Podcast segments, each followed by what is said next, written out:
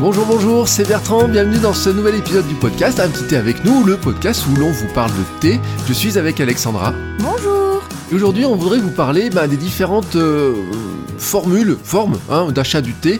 Alors, on trouve du thé en sachet, des thés en vrac, des thés parfumés, des thés aromatisés, des thés nature. Euh, Est-ce qu'on peut faire le point sur tout ça, Alexandra? Alors effectivement, on trouve beaucoup beaucoup de choses sur le marché du thé et parfois on peut s'y perdre au niveau de la qualité. Alors à la base, le thé, euh, évidemment, il est nature. On y ajoute des parfums et différents éléments pour une question de visuel, pour rendre le thé parfois plus beau. Euh, c'est vrai que euh, on peut prendre euh, autant de plaisir à regarder un thé nature, des jolis bourgeons dufteux d'un thé blanc, euh, qu'un thé aromatisé avec des morceaux de fruits et des pétales de fleurs. Il y a vraiment des thés euh, qui sont très très jolis et qu'on adore d'ailleurs prendre en photo. euh, tous les deux. Euh, ça permet de mettre en avant le thé et de le montrer d'une façon un peu différente. Mais pour résumer, on a donc les thés aromatisés qui contiennent des arômes soit naturels, soit ce qu'on appelle identique nature ou encore artificiels. Euh, alors euh, dans la boutique sur Chakai Club, nous on utilise plutôt des thés avec des arômes naturels. Euh, ça n'existe pas encore à 100%, donc on va dire que dans euh, 98% des cas, on a des thés avec des arômes naturels. Moi, c'est vraiment un des critères, enfin sinon le critère de, de sélection et pour mes créations qui est vraiment très très important. Après, on a les, les thés parfumés. Donc, euh, historiquement, on a parfumé le, le thé avec des fleurs comme la rose, le chrysanthème, le lotus et surtout le jasmin. On a peu à peu ajouté des épices, des morceaux de fruits séchés, des herbes et des plantes.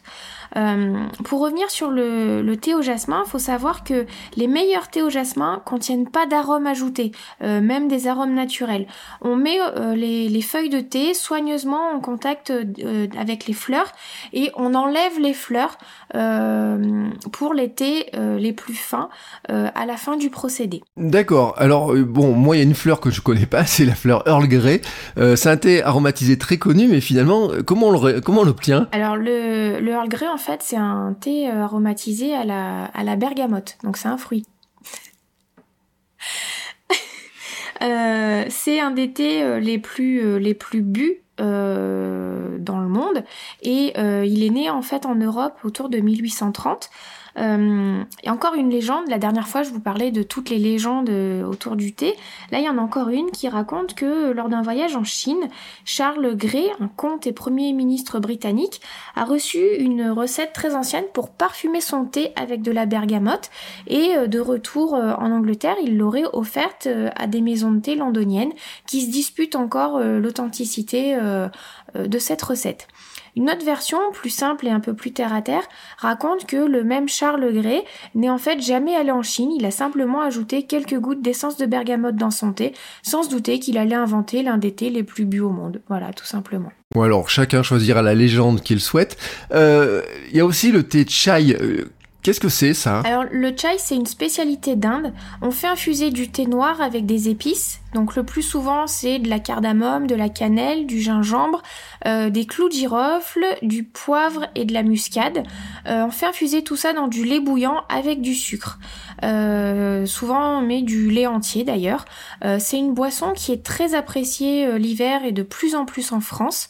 Euh, faut savoir qu'on peut aussi la préparer avec du lait végétal et en version froide l'été. D'accord. Alors, et pour le thé en vrac et le thé en sachet, quelle est là la différence? Alors, euh, en fait, euh, le thé en vrac, il contient des feuilles entières du thé. On peut trouver aussi des infusions, des tisanes avec de belles feuilles euh, entières. Là, on dose comme on veut, c'est-à-dire que euh, qu'on prépare une tasse ou une théière, on va piocher dans son dans son petit paquet de thé en vrac et on fait un petit peu ce qu'on veut.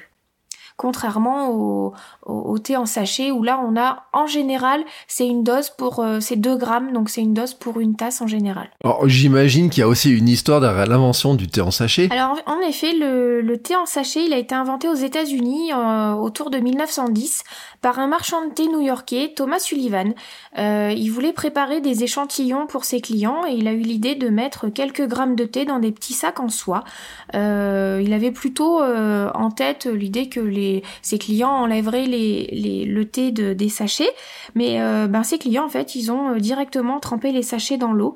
donc voilà et ils ont été très contents de, de ce, cette nouveauté et ils lui ont redemandé et c'est comme ça que le thé en sachet est né.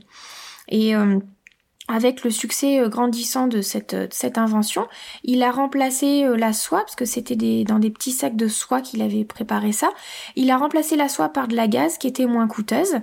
et plus tard, en 1930, c'est William Hermanson qui a inventé le sachet en fibre de papier. Et quelques années encore après, en 1953, Joseph Tetley a lancé la production massive de thé en sachet. Vous connaissez tous sûrement la marque Tetley que l'on trouve en, supermarché. Voilà, effectivement, la marque Tetley, moi j'avais aucune idée qu'ils avaient lancé comme ça une production massive de thé en sachet. Mais ces thés en sachet, on en trouve de toutes les formes. Alors, euh, rectangulaire, rond, pyramide, euh, sur thés. Et finalement, à l'intérieur, il y a quoi exactement de ces petits sachets? Alors, pour thés en, supermarché, c'est plus souvent euh, ce qu'on peut appeler de la poudre de thé, des résidus. On appelle ça euh, très exactement du dust. Euh, c'est assez peu qualitatif et pas vraiment à l'image du vrai goût du thé, si on peut dire. Euh, si vous préférez les thés en sachet pour leur côté pratique, prenez plutôt ceux des boutiques spécialisées qui proposent des, des mousselines de qualité avec des feuilles entières. Certes, c'est plus cher, mais vous retrouverez vraiment de la qualité. Chez Chakai d'ailleurs, euh, l'été qu'on, enfin sur mes créations en fait, euh, je propose des sachets mousseline euh, et c'est exactement le même thé que l'été en vrac avec des feuilles entières.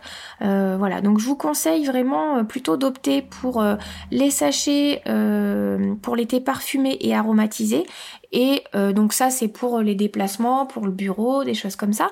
Quand vous êtes à la maison, bah, le côté pratique peut toujours euh, être là, mais vous avez un peu plus de temps en général, vous pouvez vous préparer vos thés en vrac, dans une théière, etc. Et vraiment conserver le vrac pour les, pour les thés nature. D'accord, alors justement, c'était nature. Euh, tu peux nous expliquer un petit peu euh, ce que c'est hein, et comment on peut euh, l'aborder? Alors, thé nature, ben, comme son nom l'indique et comme je disais tout à l'heure, il n'y a aucun arôme ajouté, aucune épice. C'est vraiment le thé nature dans son essence, si on peut dire. ça permet vraiment de découvrir le vrai goût du thé. Euh, parce qu'il n'y a aucun, euh, aucun ajout et on a vraiment, euh, que ce soit un thé vert, un oolong, un thé noir, on a vraiment les, les, caractéristiques de chaque thé et on, on, va, on va s'amuser entre guillemets à rechercher les différents arômes, les notes de dégustation. C'est un peu comme dans le vin finalement. D'accord. Alors moi j'avoue, je le vin, j'y connais pas grand-chose, mais des fois le thé nature a un peu la même réputation d'ailleurs que certains vins, comme quoi c'est un peu compliqué à aborder, certains n'osent pas. Euh, comment finalement on peut se lancer dans le thé nature? Alors c'est vrai que le, le thé nature peut parfois euh, impressionner. Euh, j'ai beaucoup de clients qui m'ont dit qu'ils n'osaient pas parce qu'ils ont peur de pas aimer, ils ont peur de pas le préparer correctement, peur de le gâcher. Euh, c'est pour ça qu'à un moment donné, j'avais choisi euh, dans les dans les anciens abonnements de proposer chaque mois un thé nature pour permettre un peu aux gens de découvrir ce, ce, thé nature et de sortir un peu de leur zone de confort et oser. C'était aussi ça le but de l'abonnement, c'est vraiment faire découvrir. Et j'ai eu des retours très très positifs comme quoi les gens n'y seraient jamais allés seuls, mais avec l'abonnement, ça leur avait permis de, découvrir notamment euh, de très bons oolongs. Euh, et euh, c'est en ça aussi que, je... Enfin, comment dire, que je veux faciliter l'accès au thé en, en emmenant les gens sur des, des thés qu'ils n'auraient pas découverts par eux-mêmes. Comment se lancer? Ben franchement sans pression, euh, simplement avec en tête euh, la curiosité, l'envie de, de, découvrir toutes les richesses du thé. Euh, je peux vous donner quelques pistes, après chacun fait un peu comme il veut, mais pour les thés noirs, vous pouvez aller sur un Kimoon. Alors on trouve deux appellations, Kimoon, donc K-E-E-M-U-N ou Kimen, Q-I-M-E-N. Euh, il y a aussi l'Assam, qui est un thé un peu, un peu plus corsé. Pour, euh, pour le matin notamment, c'est euh, un thé qui est, qui est très sympa. vous pouvez aussi après vous, vous lancer sur le Darjeeling. pour le thé vert, le Sencha. Le Genmaisha aussi, c'est un thé vert japonais avec du, du riz grillé. on peut notamment le boire quand, on, quand on mange un plat japonais. Et il y a aussi le, le Longjing. après, pour ce qui est du oolong, je vous conseille de commencer avec le Dongjing et le Tiguanyin. Euh, et si vous voulez découvrir euh, la délicatesse du thé blanc, commencez par euh, le Baimoudan avant de foncer directement sur un, un Yinzen avec ses bourgeons dufteux qui sont magnifiques. Mais voilà, commencez d'abord par le par le qui est plus plus simple. Et je vous conseille de garder le, le puer pour pour un, deuxième temps en fait parce que c'est quand même euh, un type de thé qui est un peu spécial, qui a un goût assez terreux en bouche, euh, qui est un peu plus difficile à apprivoiser. Oui, je confirme, et puis qu'il y a des fois une odeur qui peut rebuter quand on le fait infuser. Donc euh, peut-être il faut se le réserver après au bout de quelques temps. Bon, et eh ben on en sait beaucoup plus hein, maintenant sur ces différentes manières de consommer le thé.